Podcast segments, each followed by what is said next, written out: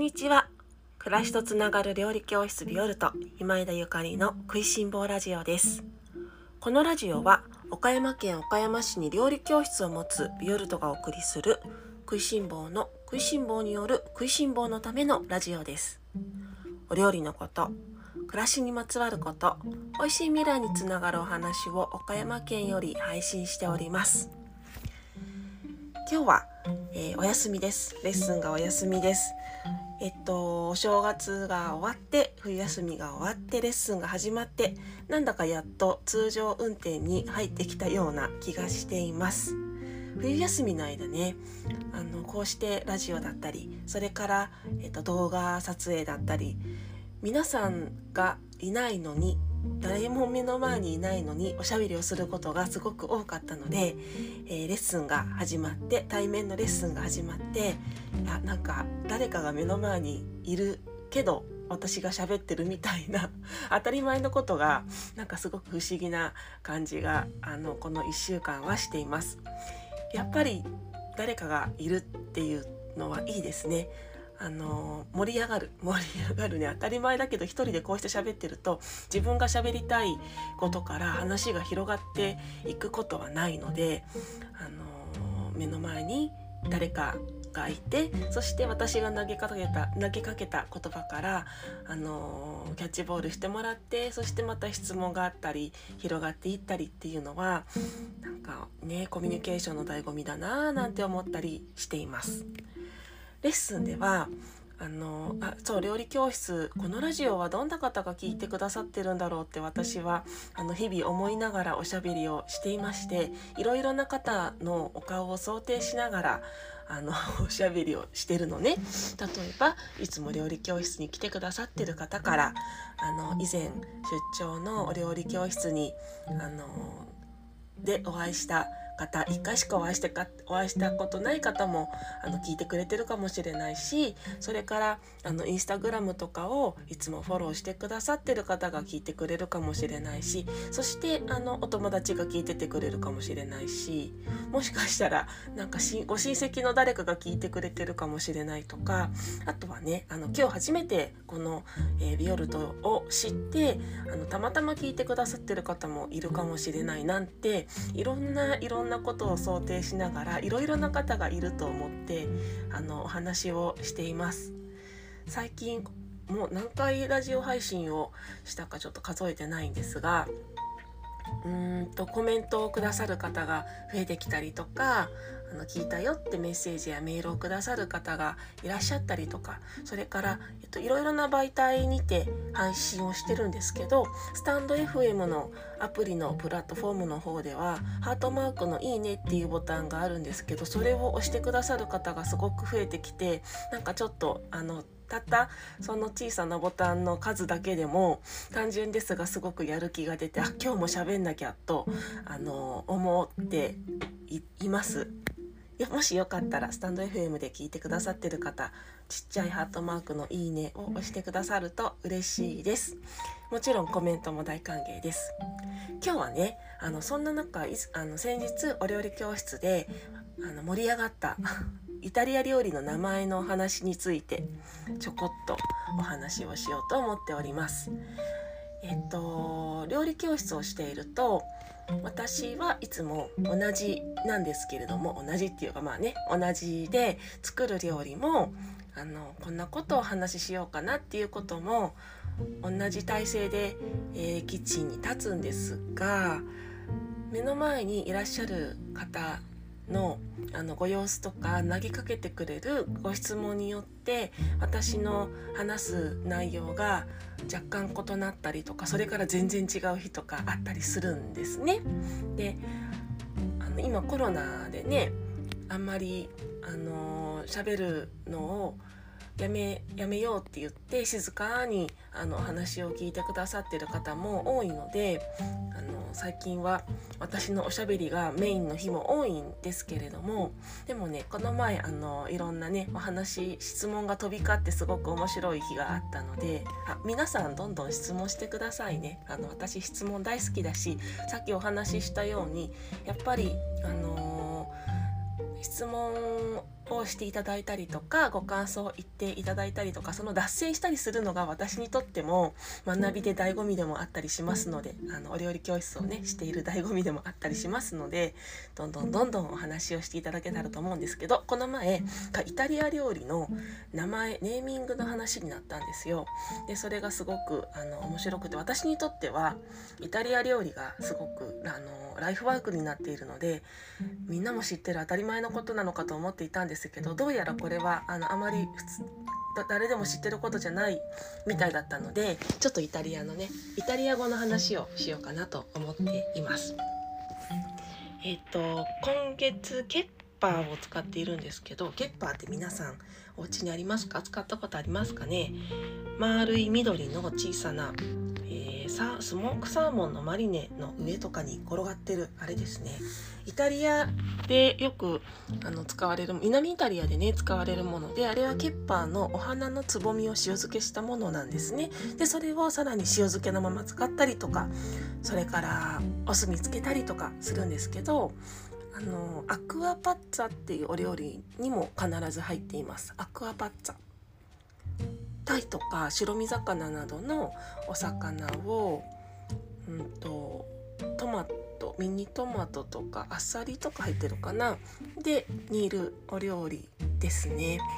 えっと、そうそうアクアパッツァにも絶対入れるんですね。でアクアパッツァってどういう意味みたいな話になりましてで、まあ、そのまんまなんですけどアクアアクアっていうのはイタリア語でお水っていう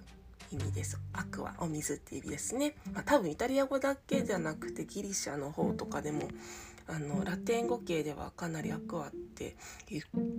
ところが多いと思うんだけどちょっとわかんないけどね。ですが、うんと、パッツァっていうのは狂ったっていう意味なんですよ。クレイジーっていう意味なんですね。なのでクレイジーウォーターっていう名前の英語で訳しますとクレイジーウォーターっていう名前のお料理すごい名前ですよね。お魚をお水で煮ただけなのになんでこんなに美味しいんだっていう狂ったお水だっていうようなあ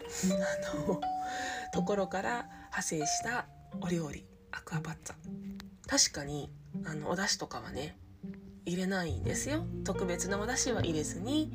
あのお水で炊いても美味しいお魚っていう。あまあイタリア料理の真髄ですね。イタリア料理ってあの日本やフランス料理のようにお出汁を使うことがあまりないんですね。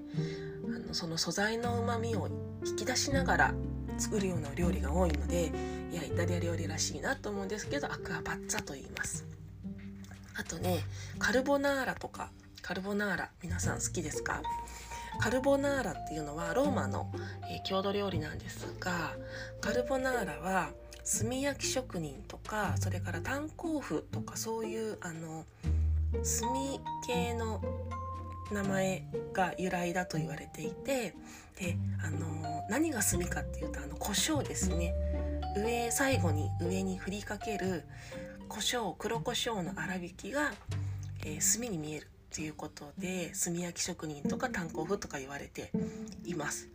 そうそしたらなんかじゃあもう黒胡椒乗ってないあのカルボナーラはカルボナーラじゃないねなんていう風におっしゃってましたけどあのご参加された方がねいやそうなんですよカルボナーラあの胡椒が乗ってなかったらカルボナーラじゃないんですよねだから我が家でも子供たちが大好きでよくリクエストがあって作るんですけど